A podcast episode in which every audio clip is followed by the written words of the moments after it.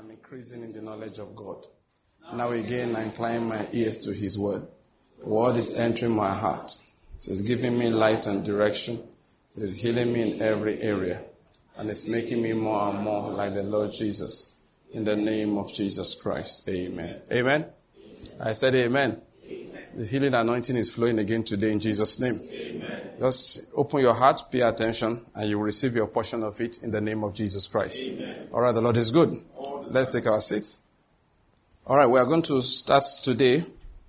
Of course, it's a continuation of our Power for Wealth series, which we are hurrying to get to the end of it because the year will soon come to an end for us and to be nice uh, to get it concluded so that we will not have to spill over. So let's continue by reading from the book of, where we have a number to read. Let's uh, start from the book of Luke, chapter 16. Book of Luke, chapter 16. Now, what we want to read from there is a parable of, well, there are a number of them. We'll read another one from Luke, chapter 19.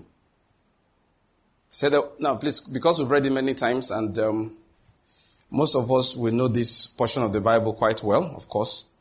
I'm going to read from verse 1, but as I'm reading, I will do a lot of jumping so as to save time. All right? It's something that we all know. So he said, now he was saying also from verse 1 now, he was also saying to the disciples, there was a rich man who had a manager, and this manager was reported to him as squandering his possessions. And he called him and said to him, What is this that I hear about you?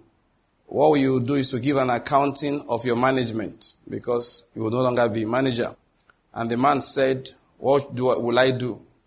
Since my master is taking this job away from me, I am not strong enough to dig, I'm ashamed to beg. Now, this is what I'm going to do.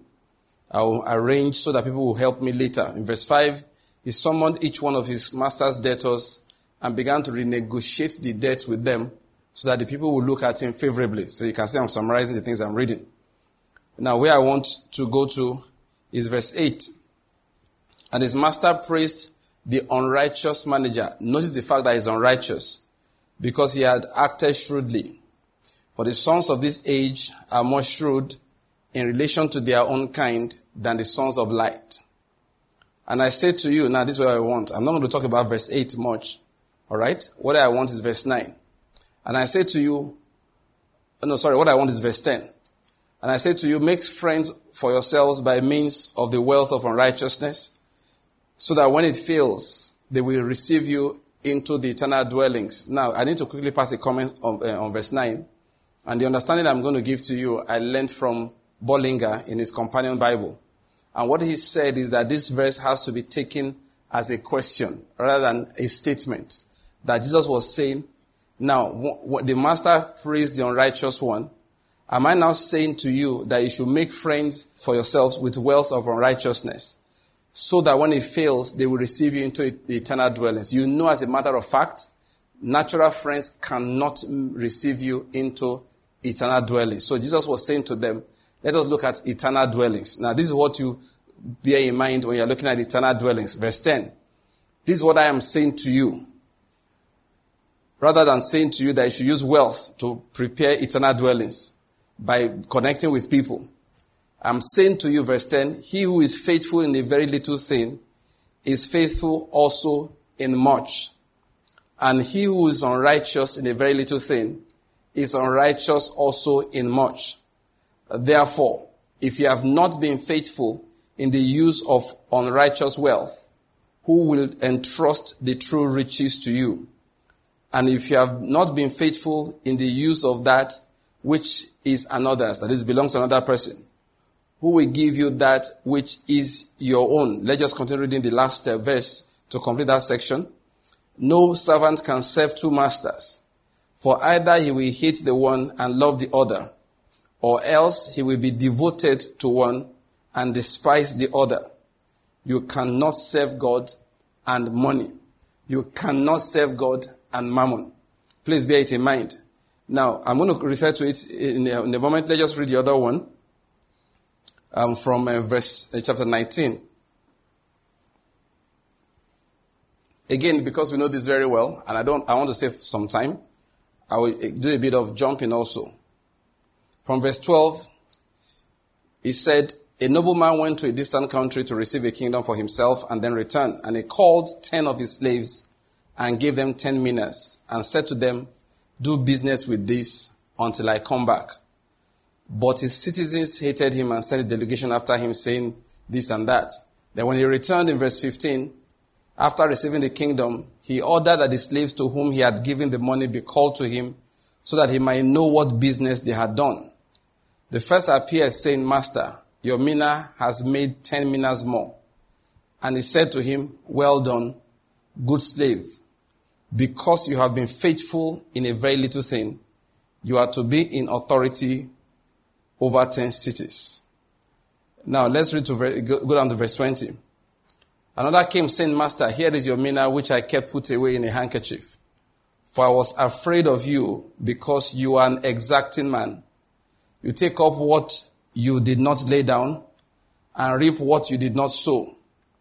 And he said to him, By your words I will judge you, you worthless slave. Did you not know that I'm an exacting man, taking up what I did not lay down and reaping what I did not sow? Why, then why did you not put my money in the bank? And having come, I would I will have collected it with interest. Then he said to the bystanders, take the mina from him and give it to him who has the ten. And they said to him, Master, he has ten already. Now this is the comment. I tell you that everyone who has much shall be given, but from the one who does not have, even what he does have shall be taken away. Let me stop reading in verse 26. The Lord is good. Now, what are we talking about again today? We have read these two portions. And in fact, that first one really captures something for me, which um, I will, uh, just to amplify something I've said before. Now, please give me this time. I won't take as long as I usually do. I just need about five minutes to remind us of what we are doing. What we are doing is process, reprogramming our mind. Yeah, let me use that expression. We are reprogramming our minds to think exactly the way the Lord wants us to think. That's what we are doing. I said last time, we must get our definitions right. We must think the way God thinks. The natural man, God said to him, Isaiah 55, your ways are not my ways at all. Your thoughts are not my thoughts. That is, if I'm talking about marriage, what you hear is different. I use a word, you hear something else. If I'm talking about prosperity, your thoughts are not my thoughts. If I say prosperity, you, I mean, you are hearing something different from what I am saying. And we believers, we have an assignment to aggressively pursue the knowledge of God's mind. Did you hear what I said? We must aggressively pursue the knowledge of God's mind. As an example, when we use the word reward, we gave this, that one at one of the previous meetings the last two weeks or so, that the, for us, and that, that thing crept into the church. If I give an offering, what is my reward? The natural, the worldly method, the worldly thought process. What is my reward?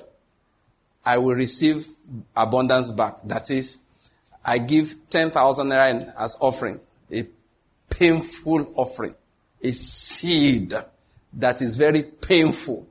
Then I come and give you a testimony that I got a million naira in one business I did over the next few weeks. And everybody claps and we are happy. Let me say this to you clearly. That is not scriptural thinking. Let me say it again. That is not how God reasons. That is not the reward that God gives to people. If God gives you that as a reward, then a commandment came with it. And that commandment is distribute this million the way you distributed 10,000. That will be the commandment. If that commandment does not come with it, it's not a reward. What is the reward of a Christian? When I give that 10,000 naira and I didn't have money, maybe that was the money I intended to use to shop, supply for my family food for the next one week.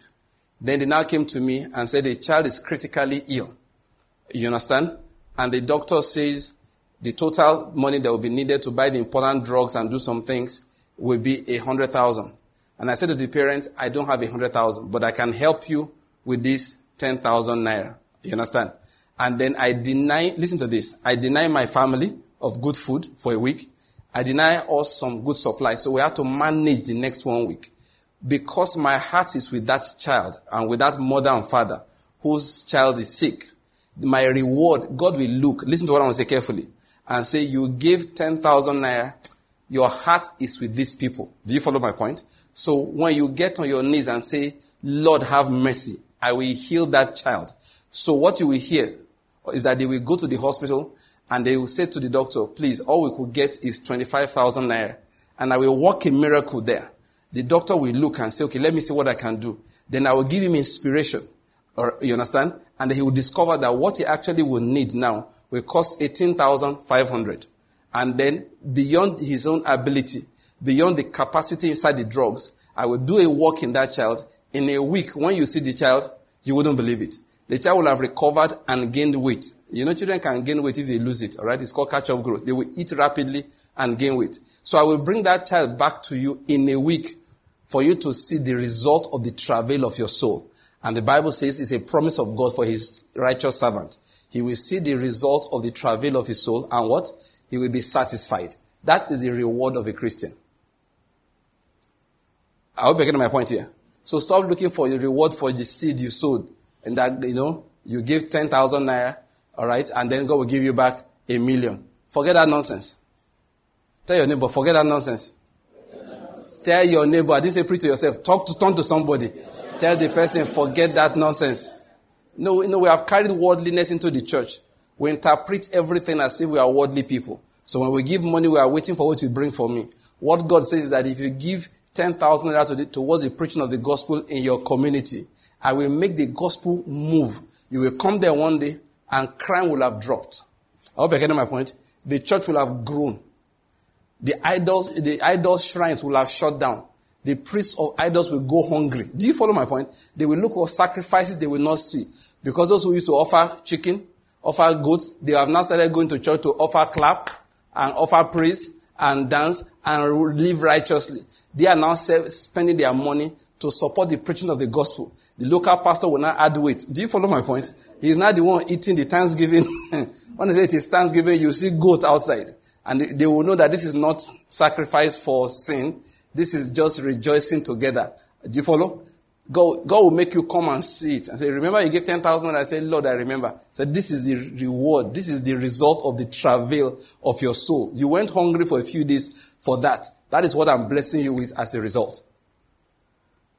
When God wants to bless you, He helps you in such a manner that your, you, your eyes will behold the reward of the travail of your soul. The result, I wanted to say. To behold the result of the travail of your soul.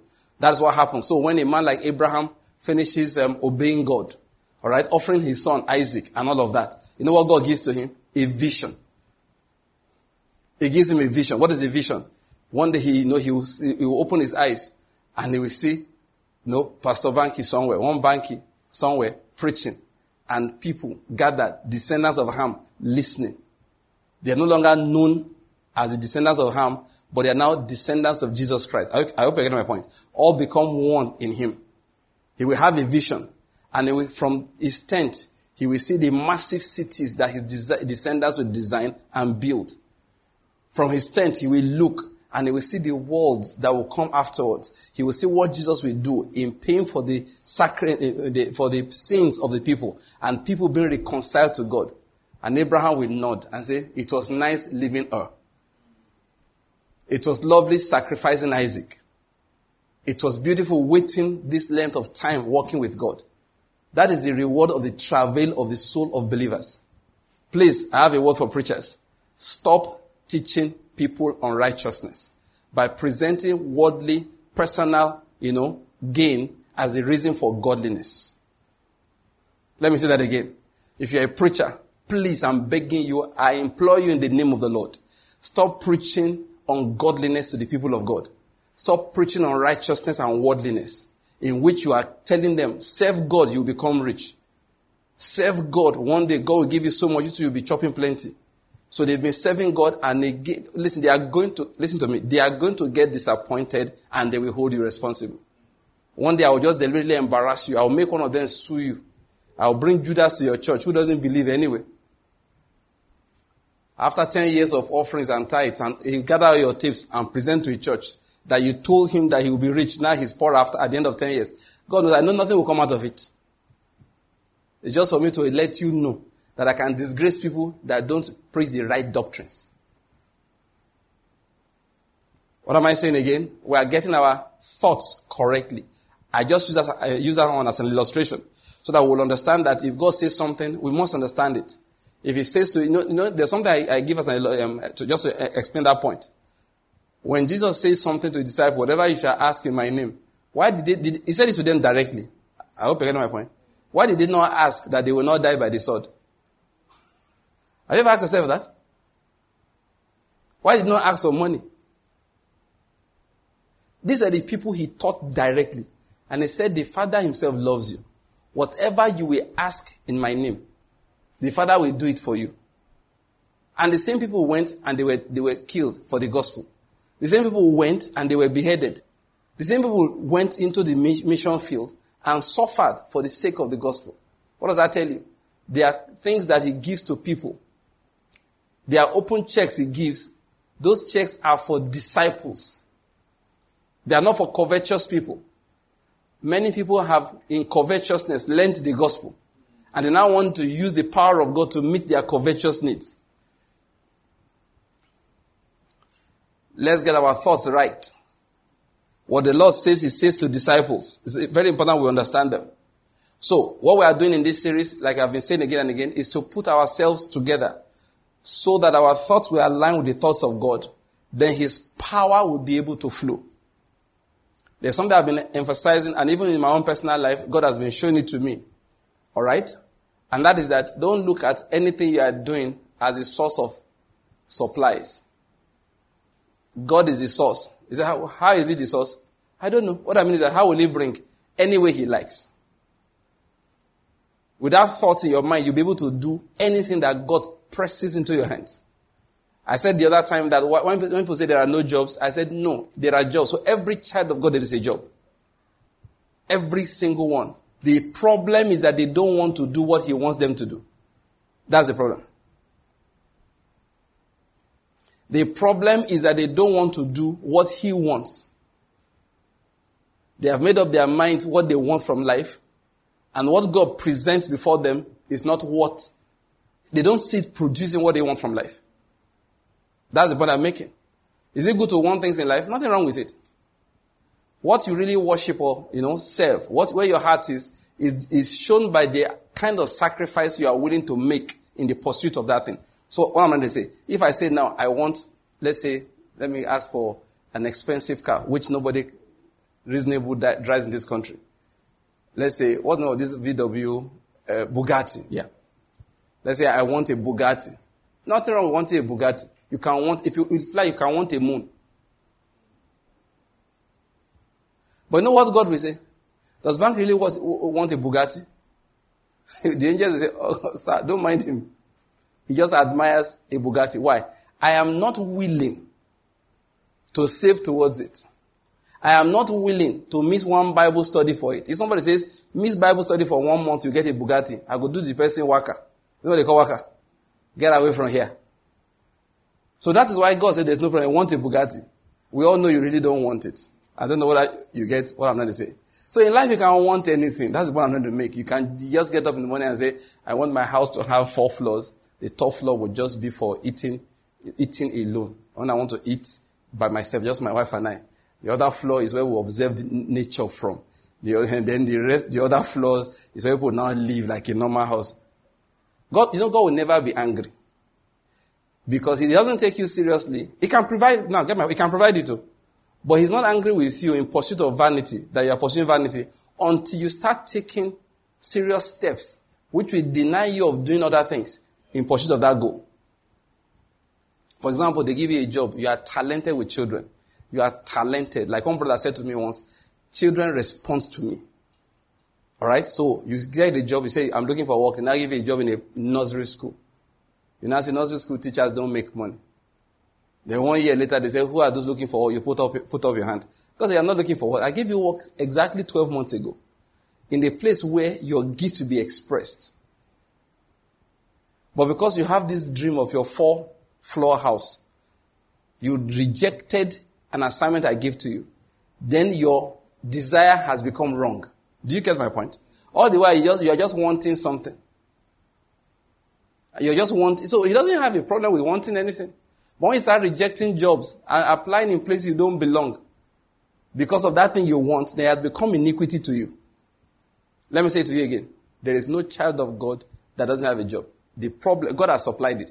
The problem is that they don't want to do the assignment for the moment. Remember the story of one young man? If I saw the young man when I went to Bini last time, I said, oh boy, ah, I used that our discussion to preach. He laughed. You know, the guy was looking all right. So I said to him, no, what I'm referring to his story is that one said God had not done anything for him yet, for all the sacrifice he had made for God. So I looked at him, I couldn't understand what is the problem. You are 20 something, you're early 20s, it wasn't more than 24, I think it was 24 or so. God has not done something for you. Are you dead? No. Do you, do you eat? Yes. You eat regularly? Yes. You told me that the person you are working with, you are working, you are working for, you're working for him with one agreement that he provide accommodation for you. So you have accommodation for the next one year. He said, yes, sir.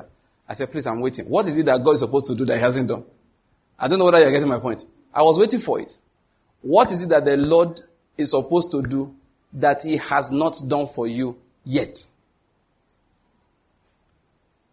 That day he looked at me with shock. Because somebody had preached to him. When you do something dangerous for God, God will do something risky for you.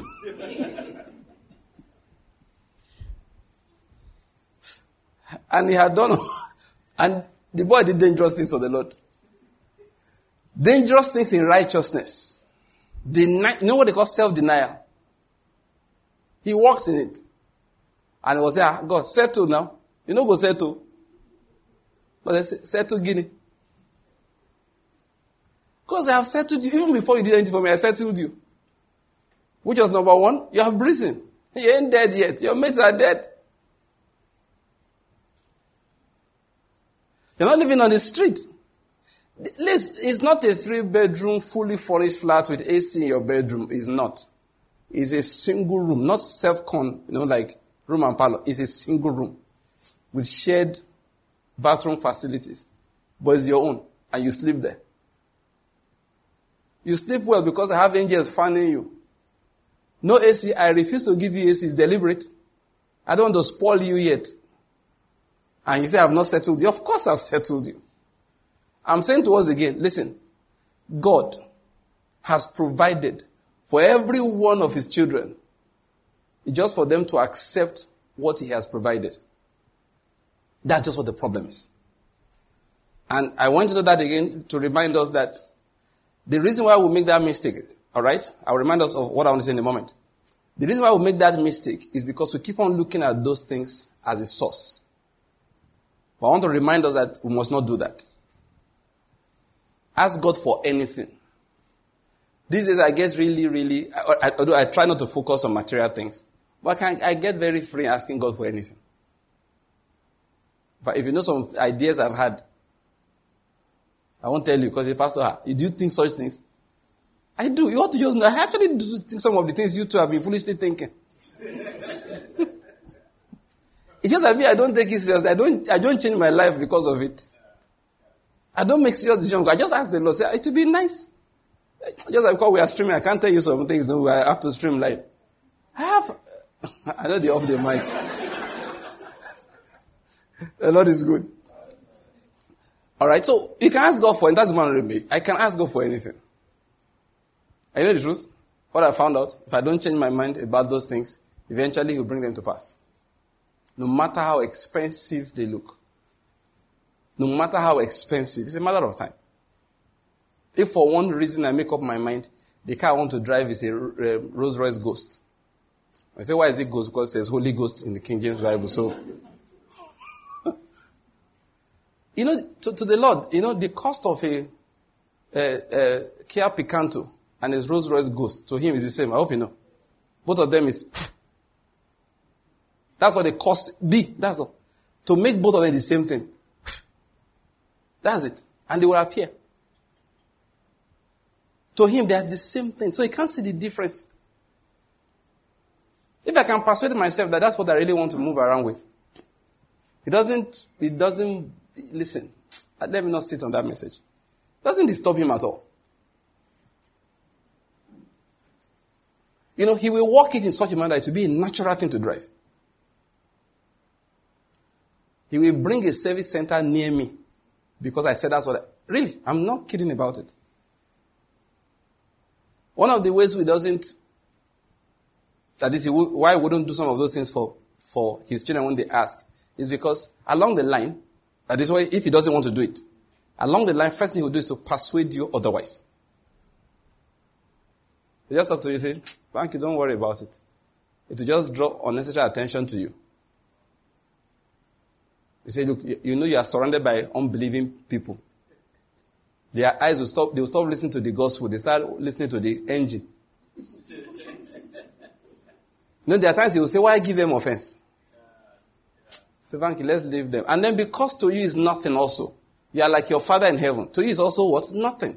So just let it go. Let your covetous brethren be offended. I just use that, uh, that extreme to let us know that anything you want in life, ask the Lord for it. He will take you there eventually. He will. He will take you there eventually. He will. I'm telling you as a matter of fact, He will. Why are we saying it? So that you can focus on His work. So you can focus on the business He gave you to do. That's what we're talking about. Remember, business is what? Making things happen. Business is affecting lives. Business is using the gift of God, the ability of God in you to touch the environment. That's what business is. My emphasis for some time has just been don't focus on it as if it must make me a lot of money. Otherwise, it's not a good business. Doesn't mean you won't need money, you will. Ask the Lord for it. And remember, He provides in strange and diverse ways. I made a statement last time, feel like repeating it again. Many people you know, what God is using to provide money for them is not what you know them for. You say, ah, this man, this woman they has this beautiful prime, um, sorry, a nursery school. They train children, and then you see the person driving one very nice ride. Say, there's money in nursery school. Go and start your own. They will soon arrest you, your wife, your cousin. For, yes, EFCC, that is, for, that is, what are these people now? NDIC. Or for money you are owing. You'll be wondering. One of our brothers that time in Enugu, he opened the studio. He used to laugh. He said, then he opened the studio, then bought a very nice car. He said, people say there's money in studio. They have gone to open. All of them closed one after the other. What they did not know, I mean, was our brother, a friend, is that the the, I, I knew where he was getting money from. It was not the studio. The studio was just a, a, a desire he had, something he wanted to do. In fact, he made the money and invested in the studio. He made that money again and bought a car. But because he did the studio first, people stood outside and said, ah, ah, studio get money. Oh. I said, one day I parked my car. One man said, ha, this small place, you gathered enough money to buy this car. Because as far as it's concerned, pastors open ministries. You know, it's racketeering, thank you. It's their own shop. That is why they must praise the tithe. The, when the tithe is not enough, we add value added tithe. Listen, God will supply all your needs. Amen. That is so strong in my mind again today. The Lord will supply all your needs. Amen. Anything that you want in life, He can bring. Sometimes I look at some financial levels, some people working. Eh? I can look at them and say, how do people, you know, they, they, are, they on a weekly basis use the amount of money. No, no, they're not wasting money. Oh. Just they have to travel, they have to do things, they have to do that. Ah, I talk to people sometimes, at any time they sleep over in Abuja, 200,000 naira is gone. They just slept. I just sleep. Oh. I know you are thinking that 200,000 at radio station, you are thinking, how many broadcasts? you know, I've, I've talked to people, a lot of people like that. You know, for me, it doesn't move me again. I just understand that it's, how do I say, it's a flow that God has placed them in for a particular purpose. It's not a big deal. It's just not my flow. Hey, look, if it was my flow, I would live like that. You, you get my point? Eh, eh, and God can lift anybody to any flow. Don't, listen, Don't admire any, how do I say it now? Admire results. When I say results now, the effects the life is having. Do you follow my point? Like now, if you see a man, okay, maybe you buy Ravi Zacharias books, you read, you watch his videos, admire that. Enjoy it. But if you hear that the man flies business class, and this man spends two thirds of his life flying about. Now, do you know what that means if you have to fly business class? That means literally spends sometimes, no, literally tens of thousands of dollars in flight tickets. He used to, it's late now, in a month. Don't even think he's enjoying because he's wishing he could stay at home. Do you follow my point? If you want to admire, admire the result of his life, what I mean is that he impacted multitudes. He impacted, you know, thousands. You know about him because you heard his messages. Anointed messages. Just enjoy that. As for the financial flow that God used to keep it going, don't worry about it. If you need to be in that flow, He will lift you to that flow. I hope you're getting my point. There are people you don't think, look, maybe you don't think they, are, they know as much faith as you do. They are not quoting scripture the way you are quoting. When they give you testimony in business, you talk, that's how we're able to raise one billion dollars. Then you collapse. because you had one billion dollars. But that's their flow. When I say flow now, it's a realm of life that God has kept them to operate in. If it's not your realm, you don't enter it by desire. Do you get my point? Listen, people spent much more money than I am spending right now to have a quarter of the result that I'm getting as a minister. Because 25 years ago, to reach people, when was I Kingdom World? It's tapes, you know tapes. We'll carry tapes to one or two places in Enugu to go and duplicate tapes. If you wanted to bless people, you need to make, do you understand my tapes? We made tapes. I remember um, this is our series, Israel. Um, um, what's the name of that one? This the one that was 13. Spiritual economics. Spiritual economics. If I went for programs, I insisted you bought the 13 tapes. I've been to Benin before. Brethren, God, I saw young guys putting money together so they can buy 13 tapes. Now, all they do is put on their Wi-Fi direct. That's if they want to share from phone to phone. Now they don't even bother. Just go to the website. Click, click. Then to preach to many people, we have to move up and down. Now, I don't know how many people are watching us live now. They are watching on Twitter, they are watching on Facebook, they are watching on YouTube, and then the videos remain there for a long time until we take them down and replace them. The audio will be on the website in a few days, and then every month people will be downloading. I said one day I did a count, and this is not now, but maybe two years ago, three years ago, and 3,000 copies of our books were downloaded every month. You can count them, you can check it. 3,000 copies on a monthly basis was being downloaded. And you know how much it's costing me personally? Zero. That's what I mean when I say admire result. You know, you, you know by result now. I'm not talking about result with a chop. what I mean is the effect of the ministry. Because God can bring the same thing through another method. If I had to pray and I had to ask God for money for the um, kind of impact we're having these days, if I had to ask Him for money for, and that's 20 years ago, huh, the kind of money I would have asked for. But God said, don't worry, I'm going to bring technology. I, I won't have to bring money, I'll bring technology. Imagine us raising money that God is sending us to reach 1 million people, 2 million people, and we have gone to price cassettes. 2 million cassettes. Who will give 1,000 cassettes? Who will give 2,000 cassettes? No, they just be looking like this guy is very foolish. Oh. The cost of 1,000 cassettes of those days right now will reach a million people.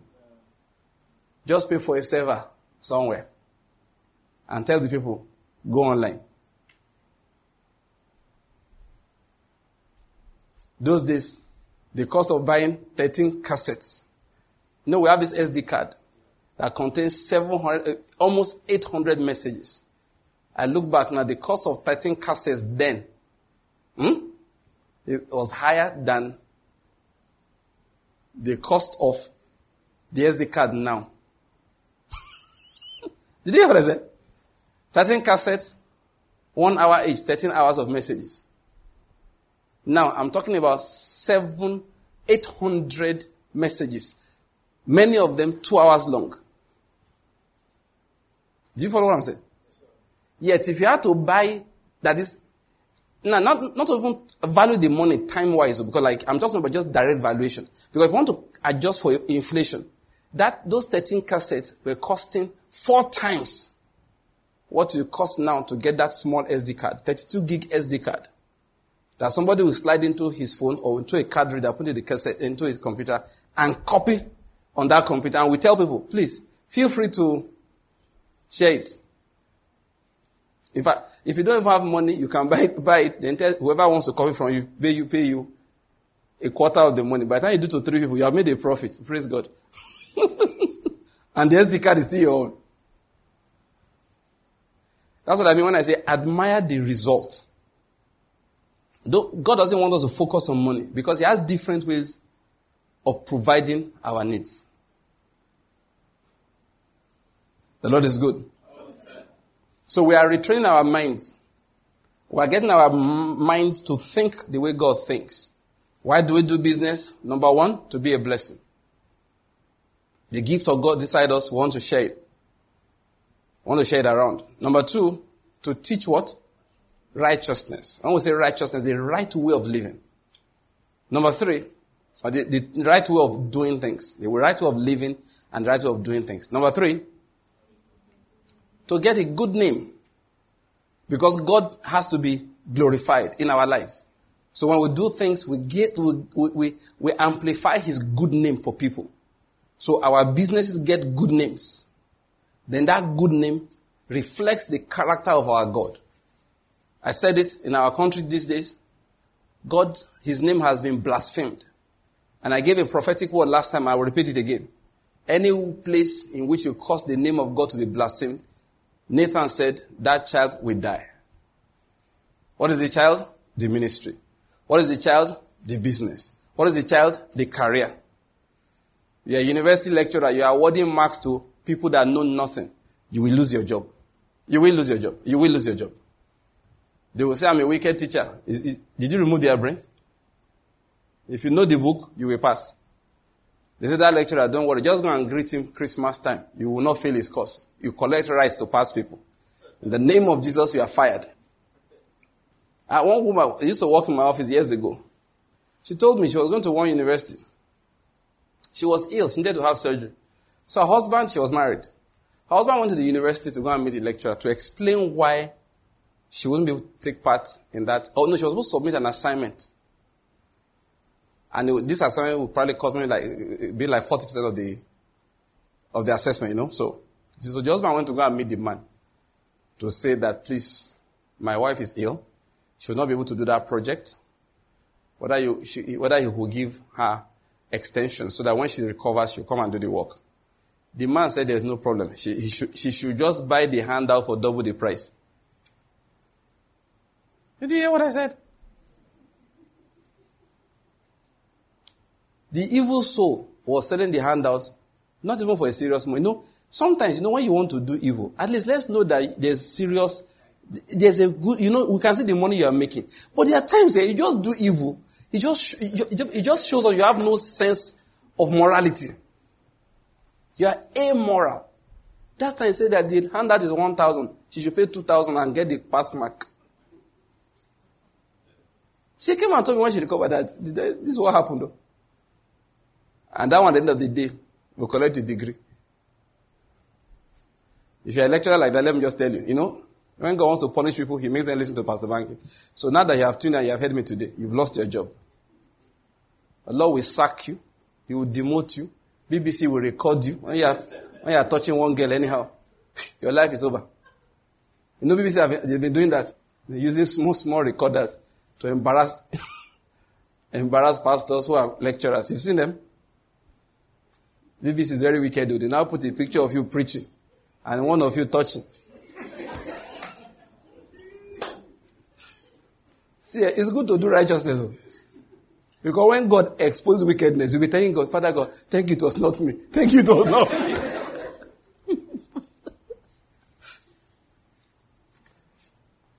that child will die. That's what I'm saying. That child that you are using to embarrass God. Say, that man is a lecturer. And he said, that man is a Christian. He's a Christian. That man is a Christian. That place where you so saw the name of God, that being a Christian is now mockery. That child, the Bible says, will die. You will lose your job in that place. You will be disgraced out of that office. The place where you go and be mocking God's name anyhow. You now say things like, I'm saved by grace, not by my works. God said, there's no problem. You will also be fired by grace, not by your works. When they sack you, you, you will be defending yourself because the thing I will use to have you fired, you will be innocent of it. No one God wants to frustrate you. They will fire you for stealing a, a, a certain amount of money that you did not even know anything about. You'll be trying to defend your name. That I didn't steal that money. Everybody say, hmm, him, if now money, now take him. He say if it's money, he's the one. There's no need. They will set up partner. They say, who? Mr. Which name now? Mr. Mr. Son. Mr. Son Moon. Say, is the one? How much is it? Is it 35,000 naira? He's the one. Did you see him? We know him. You know, you'll be spending all the time defending yourself. You won't know you are being, you are being judged for the ones you did, they did not catch you. That's how God's judgment is out. When they, are, when they are rolling your butt to jail, you'll be like, I'm innocent. God said, eh, me too, I know of this charge.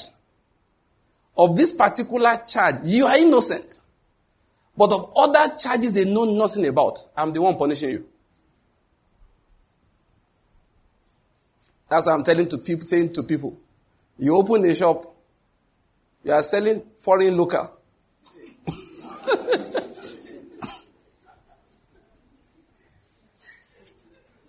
Nigerian rice in Thailand bag.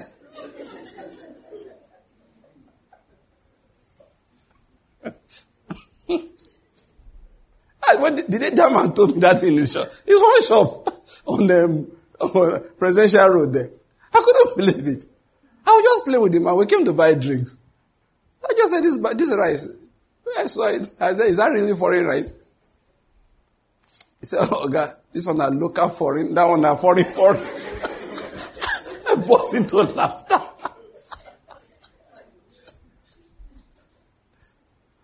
ah, you People are very serious. But Christians, listen, that shop, God will close it. It's the word of God. Said that child will die.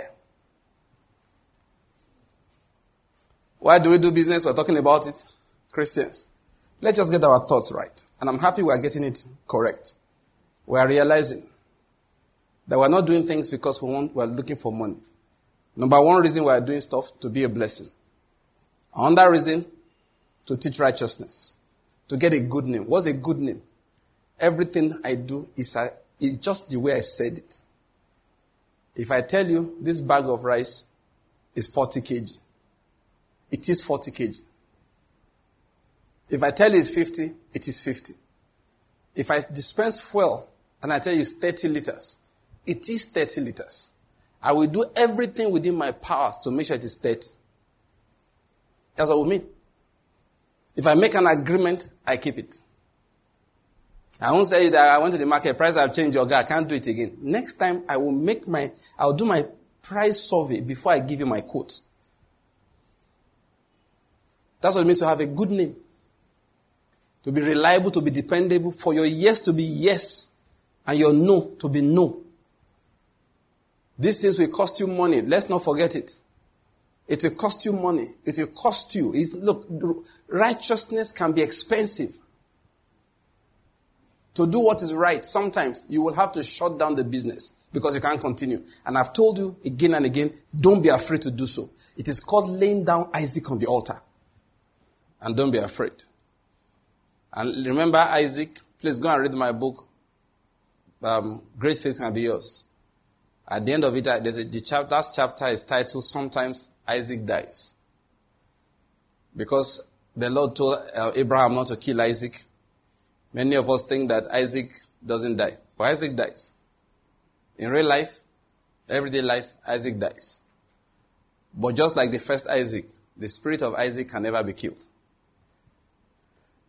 You can't kill it. If you take the flesh, the Bible says that God gives to each one, if you take that flesh, God gives to each seed his own body. He will give it another body. When the blessedness in Job was touched, and that's one thing. Anytime something dies, all right, when it grows up again, when it resurrects, when a new body is given to it, it's not the same. When God gave a new body to the prosperity of Job, everything was doubled. Do you follow my point? So don't be, don't be afraid. Let Isaac die. Because your primary assignment is to preserve what? The seed. And that's the seed we are describing. Being a blessing, teaching righteousness, establishing a good name. Protect it. Know that that is what God is after. And what I want to show us today, alright, still in that same line, is the fact that one other reason we do business is not really as if a different reason, okay? It's just an extension of everything we have been talking about. Which is why we read this, is our opportunity to prove faithful. Everything we've been talking about is other people. What I'm going to say is that you want to be a blessing. You want to teach righteousness. Do you understand? You want to get a good name primarily for the Lord. But there's one thing that's actually for you. That's what I'm talking about. Is your own opportunity to practice righteousness. To prove faithful. You can stay in your house. You never know whether you are hot tempered. Uh, do you follow my point? It's when you interact with people. It's when life, because when you are doing business like we say, which is making things happen, that is when you get into disappointment. That is when you know how human beings can be. That is when God, you know, grinds you. When I say grinds now, files off the rough edges. That is when He does it. You have to be out doing something. Can I just add this onto it? Except for certain reasons, God expressly keeps you, you know, like I said, keeps you in the quiver. Alright? And says, for certain reasons, He hardly does that. He doesn't do it often. When he does it for people, it's for a very temporary period. Period. Except for that, please make sure you are busy doing something. You must be busy doing something. It doesn't have to be any your money because that's probably a lot of people. They say, I'm not making any money from it. Go and volunteer. One of our brothers that time, he served in Enugu. He has left now. No, he didn't serve in Enugu, I'm sorry. He served near Enugu, served in another state, not too far away. Then when he was done with service, he said, let him go, let him go and beef himself up spiritually decided to come to Enugu just to come and hear me teach. So he came to Enugu. As a, of course, he finished the NYSC. So being a Christian corper, he knew the runs. So he went to the family house to go and ask them whether he could squat with them for a short while while he settles down. He, he has finished NYSC, so nobody's paying him anything anymore. So he looked around town. Where can I earn money from while I'm studying the Word of God? So he went to a particular school and said to them, I can teach. Allow me to teach. They said, We have enough staff, we don't need staff. He said, Okay, in that case, let me teach, you don't have to pay me. At the end of the month, I don't know whether I added this onto it. Anything you give me, I'll take, but it's going to be a free job, so you can fire me if I'm, you know, after a few, I don't know how long he thought. They put him on their payroll. Say, this guy, you really are good. They started paying him. He just, and he just, he just got up, got up in the morning, just went for, to one school nearby and said, please, oh, let me help you guys. Because I've come to town. I'm going to stay here. He stayed for, I've forgotten how long. Stayed for at, at least a year. I didn't know that time he was a very funny human being. He was following me about like a spirit. And I was looking at him with suspicion. You know that kind of thing. You know, you come from Bible study, like, you see the guy here? He's always sitting in front.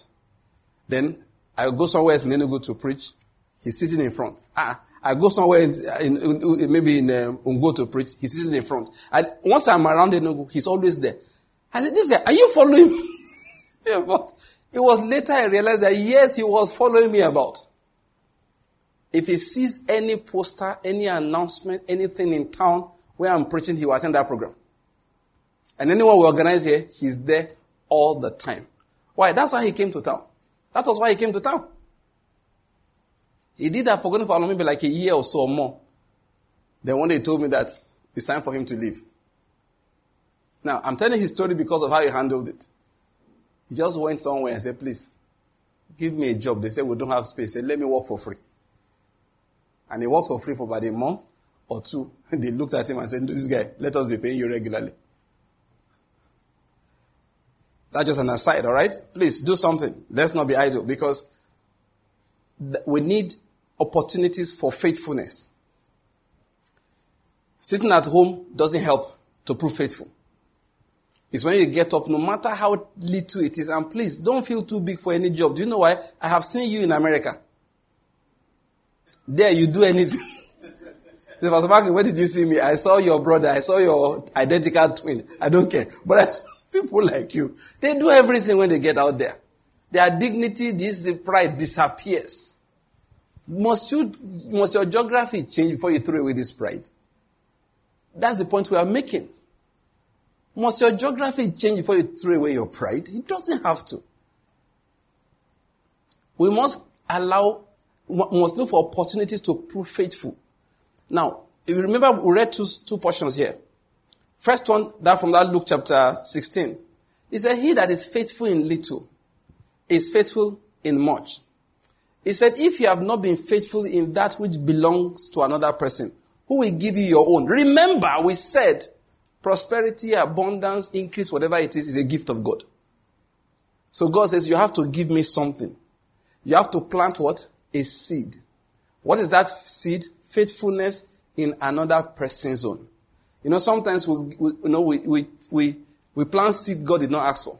Let me tell you something. You can never give God that which He didn't ask for. He doesn't take it. God, you know, forget it. you don't surprise Him. Say, God, I'm going to do something. I'm just doing that. When I get this money, I'm giving you everything. Because if I don't want everything, better eat it because I won't accept it. Some people will say, I am planting this seed for my promotion. Where did God say that is the seed for your promotion? Have you ever seen it before? Church, we, church, we put basket here and there. And say, this is your, in fact, one brother said, you can get things out of this box. yeah, what it meant is that anything you want, you put a seed inside that box. And people will come and say, for one sister said, I got three suitors out of the box. Three. You should have known you are confused. He does, he thinks the testimony. Three.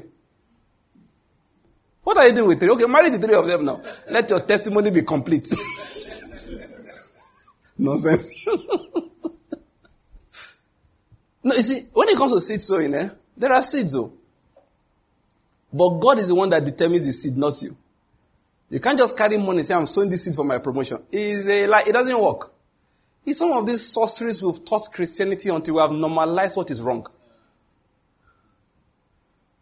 We've normalized things that have no meaning, spiritually speaking. Somebody wants to travel, he plants a seed for safe journey. You know, the way Christians behave, eh? just look at them and say, now wow. Like one man of God will say, how stupid can somebody be and still survive? that this is the height of stupidity. You know, we just get top, you know, let me tell you something. And I said, God doesn't take seed. He did a, a seed offering he didn't ask for. I mean it. Too. You don't determine the seed for God. You package an envelope. Say, what is that? I say, this seed is for my marriage. God will look at you and say, eh. When did I say an envelope full of money is a seed for marriage? When did I say so? There are seeds he has commanded. Look out for those seeds. He said, he that is faithful what? In little will be faithful in much. If you are not faithful in that which belongs to another person, who will give you your own? So what is the seed for having your own? Faithfulness in that which belongs to somebody else. Not putting offering in an offering basket. It is faithfulness with that which belongs to somebody else. That's what he said, not me. We read the second one, Luke chapter 19. He gave out minas. He said, Do business with this until I come. Now listen to this. Remember, we said it. What your life will produce, your destiny is a gift that God gives, not the effort that you put in. It's a gift that He gives. And we saw the type inside there in which he said, if I give you a little thing and you handle it properly, I put you in charge of what? Cities. That's the, that's the, that's the principle. So who will be in charge of cities is decided by how well the fellow handled little. The same thing. Luke 19, Luke 16. You can look at two of them together, which is what we're doing right now. So, I give you a mina. And what are minas for us? There are opportunities to be responsible. The gift of God that He has placed in us. You are a preacher. You can sing. You can write. You can decorate. You can, like, let's use the words of Paul from uh, Romans chapter 12. You see different gifts inside there. Those are the minas we are talking about. He that prophesies. Let, let's just look at it. Just look at a few examples. Romans chapter 12. And I like that my portion, my own um, version, New American Standard Bible, which I use a lot. He said, For through the grace given to me, I say to everyone among you, not to think more highly of himself than he ought to think, but to think so as to have sound judgment, as God has allotted to each one a measure of faith. For just as we have many members in one body, and all the members do not have the same function, so we who are many are one body in Christ, and individually members one of another. Now, since we have gifts, that's the meaning we are talking about, that differ according to the grace given to us, each of us is to exercise them accordingly. Now, that's why I said that, like in my translation here, New American Standard, he supplied that to bring out the sense in the Greek. He said, each of us is to exercise them accordingly. If prophecy, according to the proportion of his faith. If service, so, he said, this is the meaning I've given you, this is the gift I've given you. Some have given prophecy. According to the proportion of your faith, prophesy. If service, if what I've given you to do is um, let me read it here. If your gift is serving others, serve them well. If you are a teacher, exercise your gift according to the proportion of your faith. He who exhorts in his exhortation, he who gives, let him do it with liberality. Essentially, what was he saying? Let each person exercise his gift. You are being counted faithful. Why do we do business? We are saying is, you know, we being a blessing. Now I'm saying it now. This is what you gain from it. You have to be of exercise in that which God has given you. Now I used to do funny things. this preaching work. I remember one day we were in church and something was supposed to happen. This was have a meeting or something. But there was a delay. They said, okay, maybe we should wait for like 30 minutes. And there were pastors and leaders. And I said, guys, gather, let me teach you for 30 minutes. And my reason, I said, why waste the time? I don't know whether you're getting my point. He said, I said, I'll hang around for 30 minutes. Everybody sit down. If you don't mind, I have a revelation I just got like two days ago. Let me give you guys, I, am serious. A few sat down and they were blessed. I wasn't joking. Some were busy here and there. A few sat, like I can see one brother that they sat like this and was nodding. I just said, ah, 30 minutes to burn. Let's burn it properly now. Let's burn it well. For me, it was opportunity. Let me get up and teach. Do you follow my point? Listen, because remember, he gave each person a mina. He said, do business with it. Now, of course, I'm giving preachers as an example, but there are all kinds of things. And like I said, what is a business? The method or the structure which we have put in place to make things happen. That's what business is.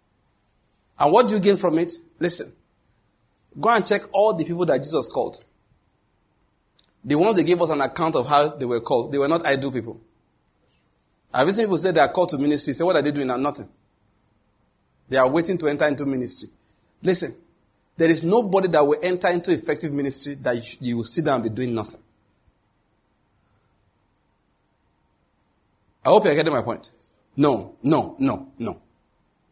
You must be doing something. Because God, in His righteousness, He needs to look at the faithfulness you have executed in that thing you are doing now to place you where He really wants to. I feel sorry for a lot of young people that sit around and say there are no jobs. I say, you don't understand. You are wasting your destiny. Why blaming APC? When they now get a phone and somebody mistake, please, if you see a man who does nothing, he's not a student, he's not working, if he asks money for, asks you for money for data, don't give him. Because they go and sit on Twitter and be talking nonsense. You, you've not seen them?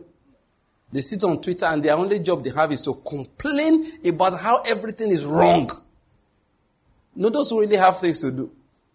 They are so busy, they don't have time to be grumbling. A man comes and says, ah, bros, give me money, may I buy data? Ask what does he want to do with it? What do you want to do with the data? Say, maybe I, you know, I, I sent out an application, say, you need, you need cyber cafe. Check your email every two days. You will get the replies to your application. What are you doing with data? You won't go and sit, sit on Twitter and be just wasting time. What people don't know, please, young people listen to this. As years are passing, so are you losing the opportunity to prove faithful while waiting for a big job to happen. Take the small, you should have been warning people. Take the small one and go and sweat there like if I don't sweat here, I will die. Go there, and walk like, listen to me, like I own the business. Because really, one day you will own a business. There's one thing Fela Durotoye said those days. He said, whatever you do regularly, you become good at it. He said, whatever you do regularly, you become good at. Get a job and do it as if you own the business.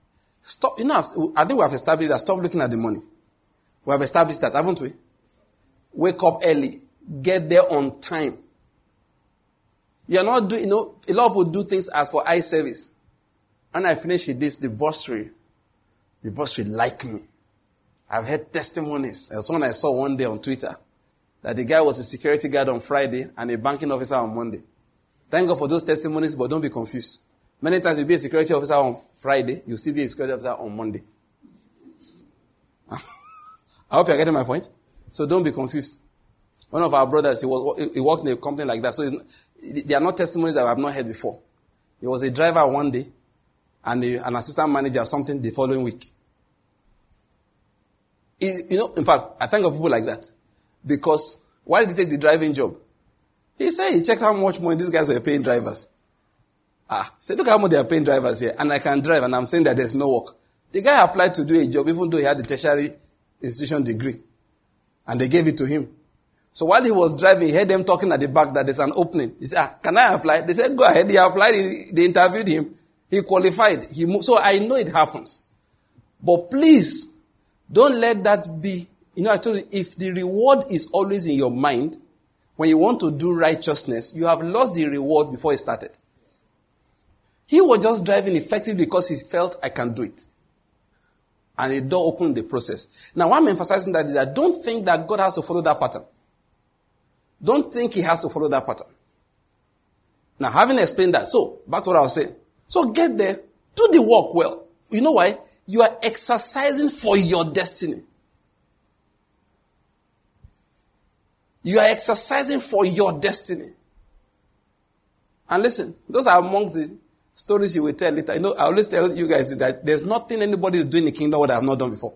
Nothing. Decoration. Ask my wife. We have done decoration. We have clear, arranged here. What are you saying? I was the first radio message editor. I will preach the message, edit the message, burn it on CD, and drive it to the station and give it to them to air. Now, let me start again. Now, me go preach am. I do say Now, me go preach am. After preaching it, I will edit it. After I edit, I, I will burn it on the CD. Then drive. I remember one day, me and Kingsley, two of us sat in my house, preached the message. Then he was driving while we were burning the CD. yes, because we were late. I don't know where we went that day. Cosmo FM. As he sat in my sitting room, I preached to only him. As I finished preaching to him, we sat down, edited the message, put it together. Just started by 7.30. By night it was past seven. When we saved the file, I said, Sly, we can't sit here and burn the CD. You drive. So he entered the car, drove the car, and I sat down there with the empty CDs loading into the laptop, burning the CD. As soon as we finished testing it, we got to read to, to um, the radio station. And that was the first time I just, I just asked for the guy, hey, where's and so person? He son, eh, I, do you know what I did? Please, I need to enter the, whatever it is they broadcast from. I just entered the place directly. Pastor, I said, but don't be angry. I gave it to him like this 730 dot.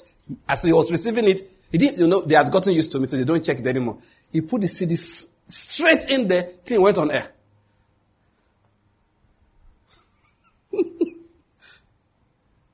I look, the, all the videos we used to watch on TV. Now, I mean, they did all of them by myself before.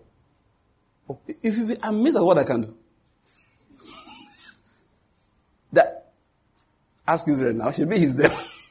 One day Israel came to me and said, uh, in his mind, this man, you don't die for nothing.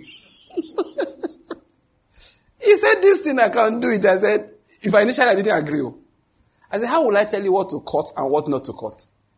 He said, give it to me. I did not agree. Then one day, I hook. No, they got hook. I had to edit eight videos and send to South Africa to broadcast on our TV station that time. When I realized there was no way, I said, oh, Israel, I think I have to just try you. I said, let's share four, four. Take four, I will take four. He did the four, I did the other four, and all of them were good. I said, you don't buy job. so from that time, that was when I handed off editing video, that particular Christmas. There's one advantage of working in somebody else's zone. You know the advantage? You don't have to make all the mistakes by yourself. Now, this doesn't sound good, but the mistakes will not cost you as much as they should. Somebody else is watching you. You understand? And it's less expensive for the individual, your mistakes. That is one advantage of being faithful in somebody else's zone. What's the point I'm making today? Listen to this. We need the opportunities to sow the right seeds for our destiny. That's just the point I'm making. We need the opportunities to sow the right seeds for our destiny. And what we do that is that when we go out to do business like we are saying, that's what we are doing. So, remember, anything you are doing wrong, you are doing it against your destiny. Do you get my point? Anything you are doing right, you are doing it for your destiny. Treat it like that.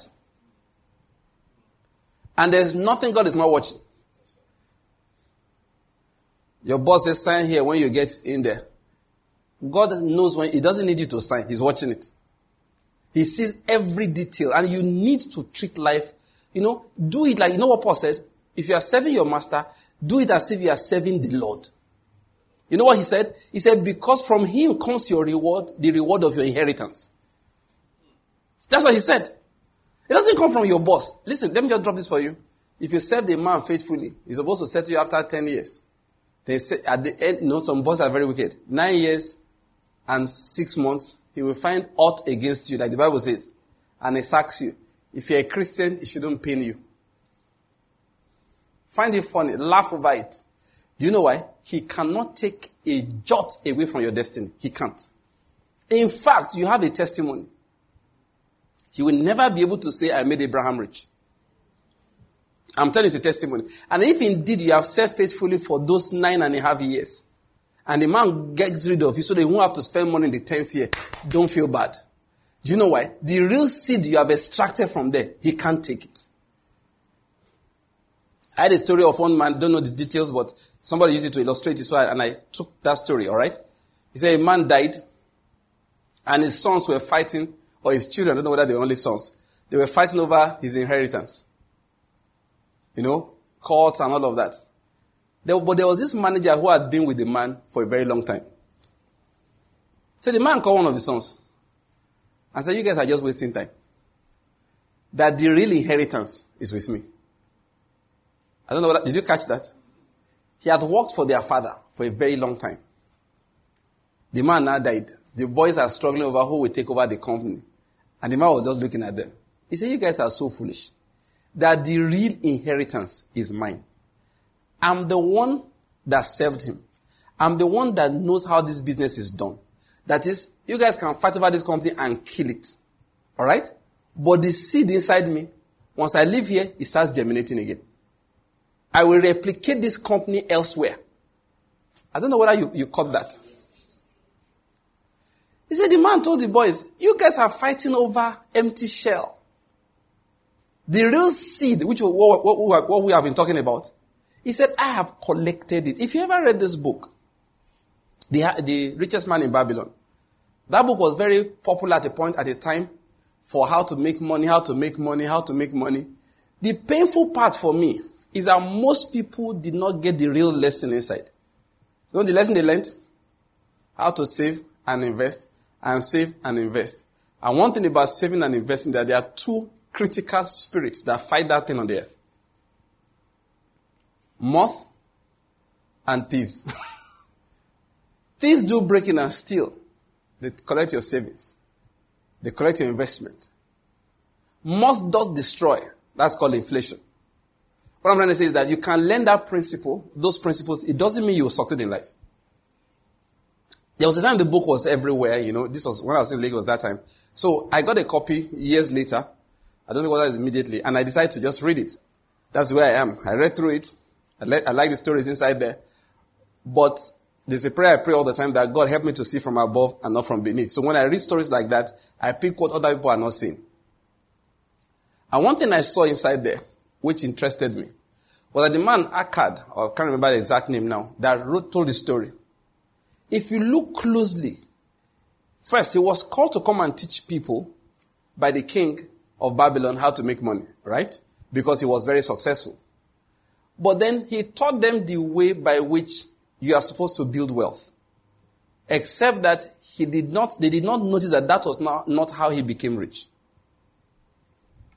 The principles of God were still shown in the book. He said, take, keep a bit of your gold aside, don't eat everything, invest it. Basically, what we all know as principles of building wealth till today. Save a bit, invest your savings, and watch it grow. Then compound in, you know, compounding.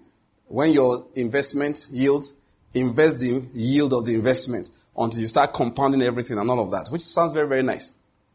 But the man who taught him, of course, he learned it from a man that was very rich. All right? So the deal was that he would do something for that man and the man would tell him how to handle money. And the man taught him over years, not over, not two days, where he was working as a clerk.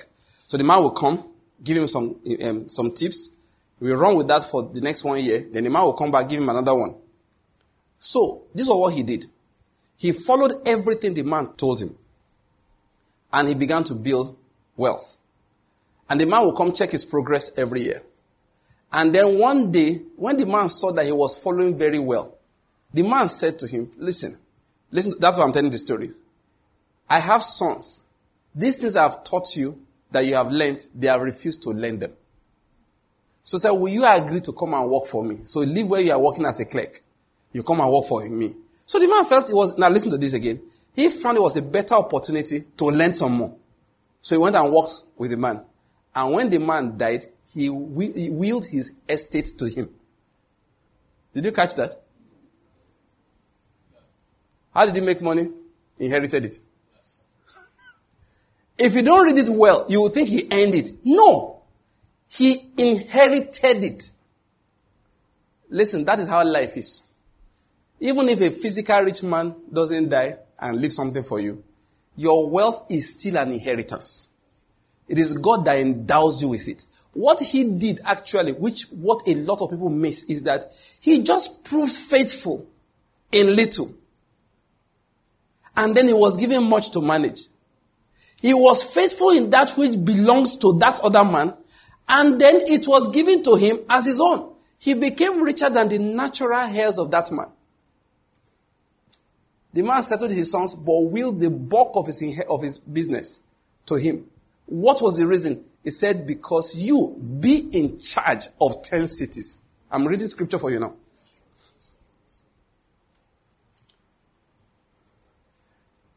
Listen, these are spiritual things. So, the hypothetical story we told about, you lose the deal in the, in halfway through to the 10th year, that is nine years and a half. The man played the first one. Instead of settling, you said, go, don't feel bad. Do you know why? The real inheritance is an unseen substance. If indeed, you know those days, there was a church, you know the one I'm talking about, you, now you didn't know these things happening in Nigeria. They were, they were sacking pastors. And some pastors decided to sue. Yes, they did. They said, the lawsuits came out of it. That how can you sack us? We've invested our years in this ministry. And I found it very odd. You're a pastor. Why will you sue if you are sacked? I don't get, no, my own, I don't get it. This is not civil service. You're not working for share producing here. I hope you're getting my point. It's not civil service. What I'm trying to say is that it's pastor work. Pastor in Nigeria is the most unregulated business. I think Akara sellers have more regulation than pastors. Am I lying? Okay, if you don't believe it, go and fry Akara. That's how you know that local government knows you are there. They will give you firewood tax. You'll be surprised. Next day you'll be there, just say, one local government guy will just come and say, now you the fry Akara for here, you go tear tickets for you. you go, this is a joke. But that same, that same guy will not go near a church. You know now. Uh, in one day. People, they fear God for Nigeria. Pastoral business is the most unregulated business in Nigeria. So if they sack you, if you are really called, if you are really called, I'm sorry, oh, that's what I think. If you are really called, just go and start. Just start. It doesn't have to even be, just go and start. Don't need to preach. It's because you, you, your application was to one church civil service. That's why you are suing when they fire you. You don't have the real inheritance. That's the truth. I'm sorry. Oh. I, am very sorry, but that's what I think. I mean, the same church is sacking people. Some people sack themselves from that church before they start. That is, they just wake up one day and say, ah, "Come on, Claire." Please, I hope you're getting my point here, because that's one that just stuck in my mind for us to you know, study today. To realize that we must take we must get up to go and practice using our gifts, practice being faithful to people, that is being a blessing to people, practice being faithful in everything that God has committed into our hands. That is one, that's the primary thing we gain out of the opportunity to do business. Remember, doing business, like I said, is not just, ministry is business. And for the purpose of this our discussion, working in civil service, I hope you know it's business too. Working for somebody is business. Working in a private company is business. It's a place where you are making things happen. That's point I'm making. And it's based upon the depth of faithfulness that you show inside that place that God starts lifting you up to another level. Please let me emphasize this again to us believers. Never think that what will come out of your life will be a result of your own struggle. Let me give you prophetic words. Listen. Uh, it's story, but it's prophetic. David did not know he was going to be a king. True of us. He didn't know. That morning, listen, all this dream your dream, have your dreams, have ideas. You know what I found out? There's no need. The most successful Christians are actually confused people by, by worldly standards. Let me say that again. The most effective Christians, by worldly standards, they are confused people. They don't have dreams. They don't have plans, serious plans. I've told you before, long-term plan doesn't work for believers. It's just an exercise in futility. It's good to have your brain expand. Be planning long. But let me just tell you ahead of time, it will be frustrated and you should not be worried about it. What am I saying? David will become king. The day before Samuel anoints David, he will not know he was going, he's going to be king. And there, listen, some people will listen and say, hey, Pastor Banky, what are you saying? You, for saying that, in one year, God will bless you so much, you'll be apologizing to me for doubting me today. Whether not blessing or curse, I don't know, but it will happen. It will happen. No, it will happen. See, it's not like a prayer, it's going to happen. It will happen. Listen, it is going to happen. Listen, the real, what I want you to understand, look at those people when the master gave them minas. They did not know he was planning to share out cities.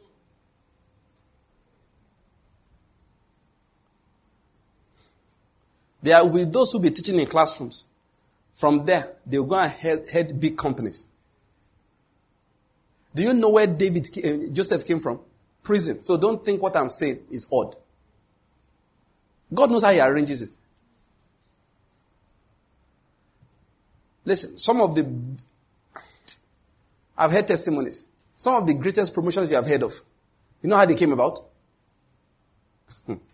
because we are streaming, there are I can't give because you know there are real things that happen. That, they're not bad things, just that you don't want to talk about other people's business, especially if you don't, you didn't talk to them personally ahead of time. But this is what happens. A man goes to maybe a hospital as an example. He meets a doctor. Doctor takes care of him. You understand? The doctor takes good care of him and he likes the guy. That's how God does things. So he leaves.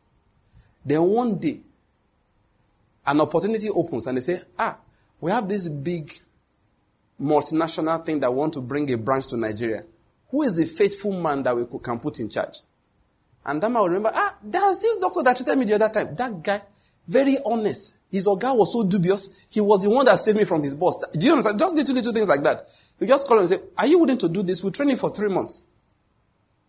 Uh, it's a bit in line with your profession. It's not pure medicine, but we have a lot of this, this along with it. Are you willing? They, uh, not oh, by the way, your package, you're going to be treated at the international rate. Uh, international rate. The guy goes scratch. He goes scratch. He will scratch. I'm telling you the truth. He goes scratch. Let me think about it. He will go home and pray. The Lord will say, arise, kill and eat. They say, Lord, he will come back. No problem, sir. Next, you see the guy five years later. He's wearing suits, flying from one place to the other, speaking long grammar about how to pursue your dream and focus on your dream. And you're looking at it, say, if I shoot you, which dream did you pursue? No, when people have succeeded, they tend to forget. Start telling you stupid stories. Just looking at it, say, you? You?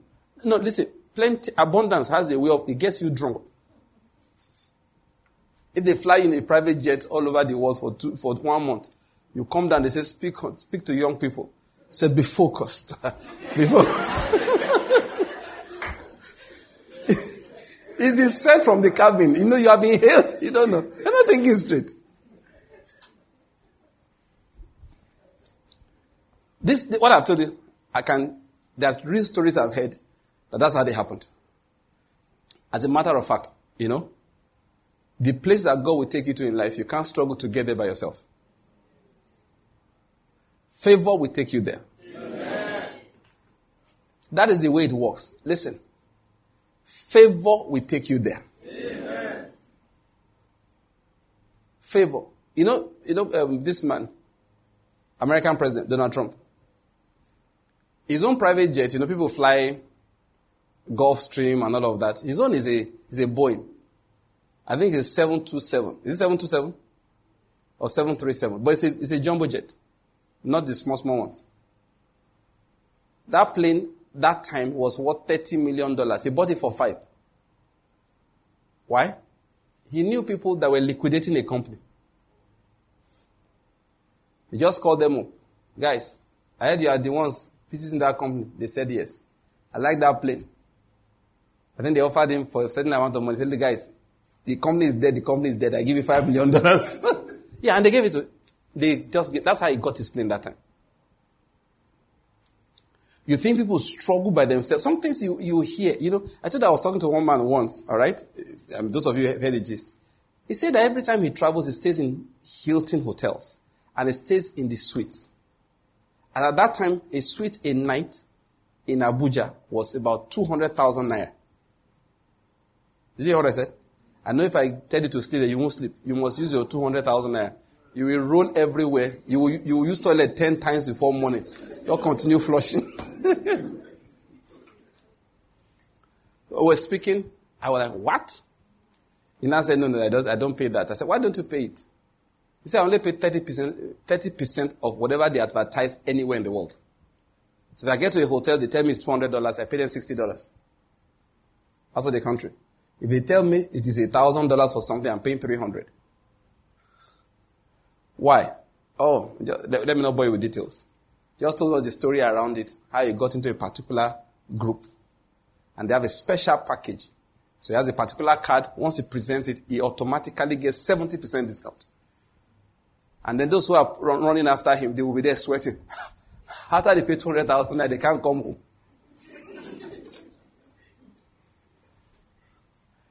I'm just explaining to you. Listen, where God will take you to in life. Listen to this. There's something that God told Israel. He said you will live in houses you did not build. And that thing is literal and figurative. This is what I pray for a lot of young Christians. You will run companies you did not build. I hope you know, you know Dangote has been struggling for some time now building Dangote refinery. I hope you know the person that will be the MD did not invest any money. Yeah, the person will be the MD. It's not, it's not one of the investors. They won't say, okay, because an investor will be the managing director. That by now, of course, the party will have advertised now. Interviewing people. Interviewing people. And I can assure you of one thing. At the end of the day, it is not the most qualified that will get the job. Somebody will just look at somebody and say, This guy, I know him. He will do well. And they just tell the big boss. That one say, I'm not sure who I can say, look, put this man. I know him. I've dealt with him before. We met somewhere in Brazil the other time. He's a fantastic guy. And they'll just take that fellow's word for him and appoint him. One of the things we must learn as believers is how to wait for God. Waiting for God is not patiently, God, do not forget me. Oh. No, that's not waiting for God. That's not how to wait for God. That is how to be frustrated with God. Sitting in one place, say, God, don't forget me. Oh. You will be frustrated. You will feel forgotten. You know those who wait for God? They are busy. His coming is an interruption of what they are doing. I don't know whether I hear what I said. When God shows up to lift people up, He will be disturbing them. They won't be asleep like God, though. In the name of Jesus, the Lord is going to come and going to lift me up. No. They probably have not prayed about promotion for the last two years. They will be busy they just get a phone call. Please, we need to see you. Please, your God wants to see you. Please, can you come over for something? And that's it. Their lives just changed. That is, they will leave something half done. It is the people who are busy being faithful that God lifts, not those who are busy praying and waiting for Him to come. It's like the coming of the Lord Jesus Christ. Those who are waiting for Him sitting down and doing nothing, they are the ones that won't notice when He comes. Yes, they are too focused. The people that will, that, listen, the, when he comes, the people must be busy doing what he asks them to do. Not busy sitting at the door waiting for him to come. They will be busy, the preparation for the Lord's coming. You must understand. It's not the normal dressing up like, uh, let me wear my clothes, we're going somewhere. God's own preparation is righteousness, faithfulness. That is what he calls preparation. So when he comes, the fellow is busy. When it comes, that, that's what I mean by interruption. That is, you have a plan for that week. What we are going to do that week.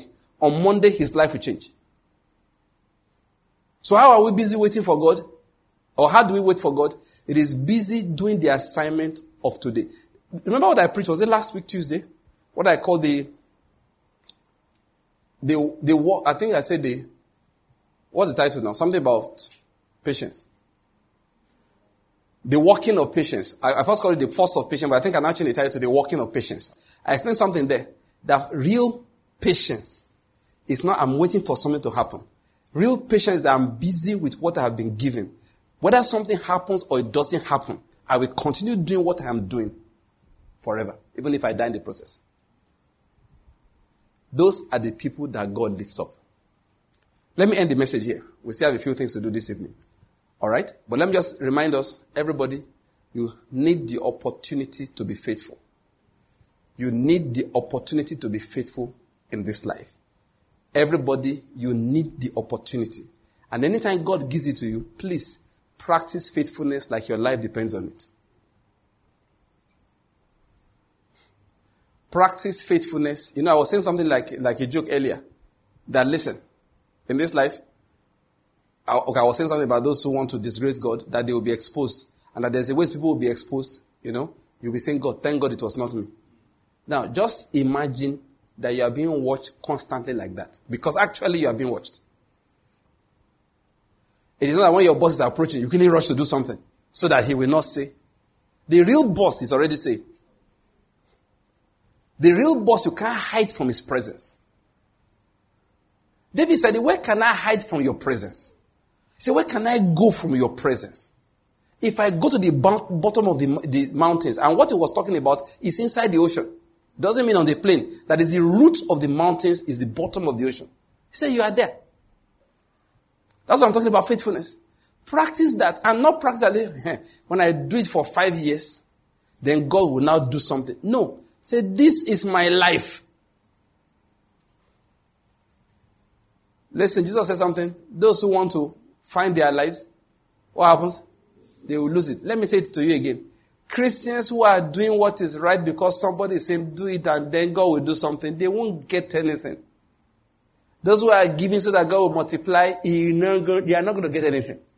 Those who God multiplies, read what uh, the, Paul said in that second Corinthians chapter 9. He said he multiplies what? Seed for who? For the sower. And then bread for food and increase what? The harvest of your righteousness. What does that mean? That is, anytime God multiplies for you, it is because you're a constant sower. Not somebody who is sowing so he can get. I don't know whether you're getting my point. So when he multiplies, it's so that you can what? Sow. He multiplies what? Seed. What am I trying to say? We can't use God. Though. You can't go and learn some principles and you now manipulate God. No. You can only serve God. You can't use Him. You can only serve Him. You can't use Him. What does it mean to use? You do it for some time, you reap the reward and move. What does it mean to serve? You are committed to it all the days of your life. A man like Joseph, he was born a servant. I hope you know he died a servant. When I say born a servant now, when he got to the house of Potiphar, he was serving. In his father's house, he was running errands. And you know what? We can look at it as if one day began to enjoy. Lie, lie, it didn't happen. From serving his father, he served Pharaoh, he served in prison, then he entered into the ultimate service. He served the people of Egypt, Pharaoh, and the nation of Israel all the days of his life. Because of his administration, Egypt prospered. Because of his administration, Egypt prospered. Pharaoh became very rich. His father's household was preserved. That is service. It was not as if one day he was not lifted. I said at the beginning, we need to get our minds correct. Don't ever think of Joseph and then one day he entered the palace. Then he now sat down. Ah, now I'm the king. No.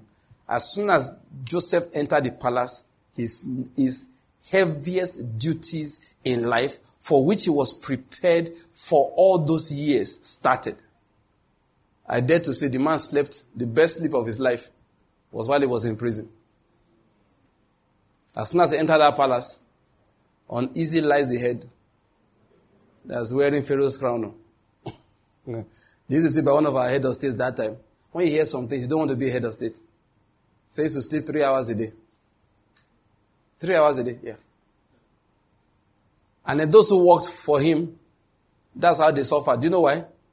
Because they said that if for any reason he calls you at 2 a.m., he expects to see you by 2.30. I don't know whether you're getting my point. If he calls you by 2 a.m., you are in Aso Rock by 2.30. So, of course, you can't, you know, there's nothing like I want to sleep. You put off your phone. Eh? there are things you don't, you, do you? You, you, you can't do it. You're working for the president. No. In fact, you buy a phone that is the only one that can go. You keep that one all the time. Once it rings, don't even check who is that. Once it rings, first, that one, when you want to sleep, put it on your chest.